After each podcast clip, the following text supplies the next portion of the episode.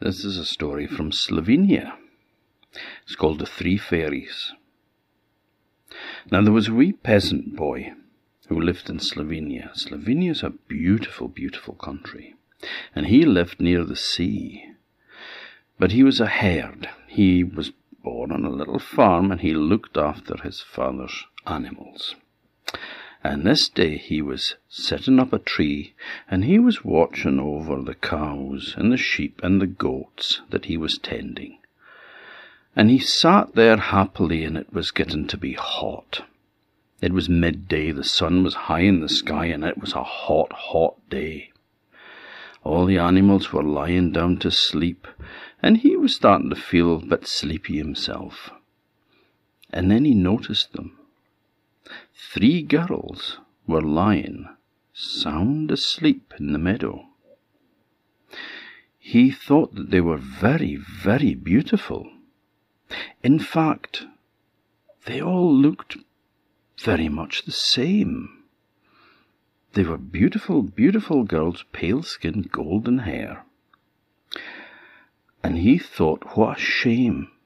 They'll burn in the sun their pale skins will get burnt and red and sore.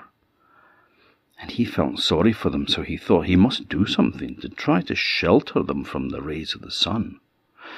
So he pulled some branches off a lime tree, and he took it over, and he very carefully and very quietly made a little shelter over these three sleeping girls.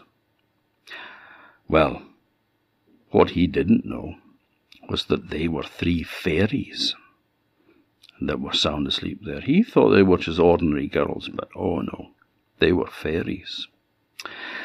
And he covered them over anyway so that they were shaded from the rays of the sun. And then he went back, sat in his tree again. Now the fairies awoke, and the one said, ah, who has made this shelter for us? Who has shaded our faces from the sun? I wonder who did that. That was a kind thing that that person did. I wonder who it was. Now they knew exactly who it was. You see, fairies don't sleep. They just pretend to be asleep. And they were waiting to see what the boy would do, whether he was a kind boy, and he was. And the only reason that they said, Who could have done this? was to see whether he would speak. But he never said a word. In fact, he tried to run away from them. He was scared because they were so beautiful, and their hair shone like the sun itself, that golden hair, that they were so beautiful he could hardly look at them. They shone like the sun.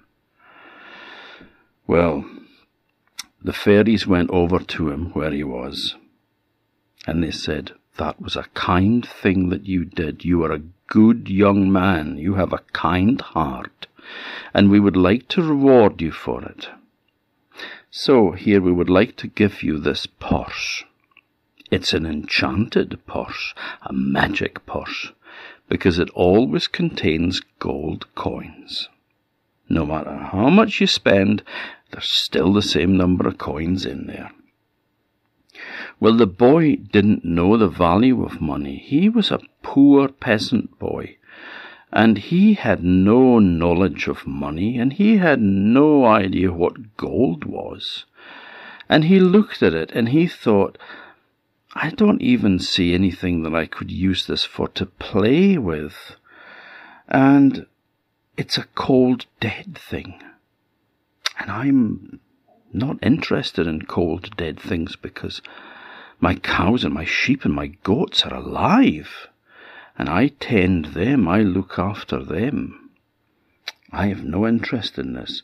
And he said, "No, no, thank you. I, I don't want this. It, it's no. I, I wasn't doing anything to for any gain. I was just trying to be nice to you." And the fairies were really, really impressed with him now. They knew that he was a really good, kind hearted boy. And they said, Well, if money has no interest to you, if cold, dead gold means nothing to you, then we will give you something else instead. Now, when you go home tonight, you will hear the sound of bells coming tinkling behind you. But pay no attention to them, and whatever you do, do not look around.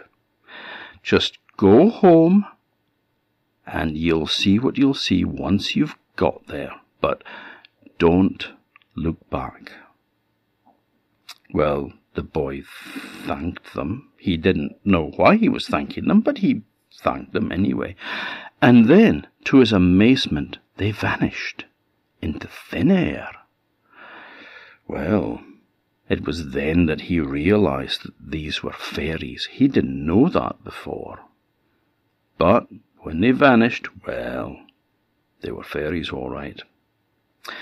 Now, he waited and, you know, the rest of the day he watched his flocks, and then at night time, as the sun was starting to set into the sea, he rounded them up and he started to herd them back home to safety. And then he started to hear sounds behind him. It was the jingling and jangling of bells. And he thought that somebody must be driving a huge flock of animals behind him. You see, he'd forgotten everything that the fairies had said about hearing bells and such like. He'd just never thought that that was a real thing at all, and he'd forgotten everything about it. And so when he was halfway home and the bells were still ringing, he turned around to see who was coming behind him with such a huge herd of animals. And as he looked around him, he saw that there was a herd of wonderful cows and sheep and goats were all coming out of the sea, and they were all following him. But when he looked around, the ones that weren't out of the sea yet turned around and went back into it, and he lost them. Only the ones that were on land remained there, and they followed him. Had he not turned around, he would have had a huge flock of animals, a massive flock of animals. But you know, he still had a big number of animals, a big herd of cows and sheep and goats. And he was more than happy with that. When he went home, all the animals followed him there too, and they were fine, fine looking animals. Great, big, healthy, beautiful, strong, sleek animals. And he had so many animals, him and his folks, that they were quite wealthy after that. But the thing is, they had more than they needed. And the boy didn't think that this was right, because he had neighbours who were good people as well, but who were very poor. And so he decided that he would share his good luck with his neighbours, and so he drove over cows and sheep and goats to the other neighbouring farms as well, and he shared his gift from the fairies with all the other people because he felt that that was the right thing to do.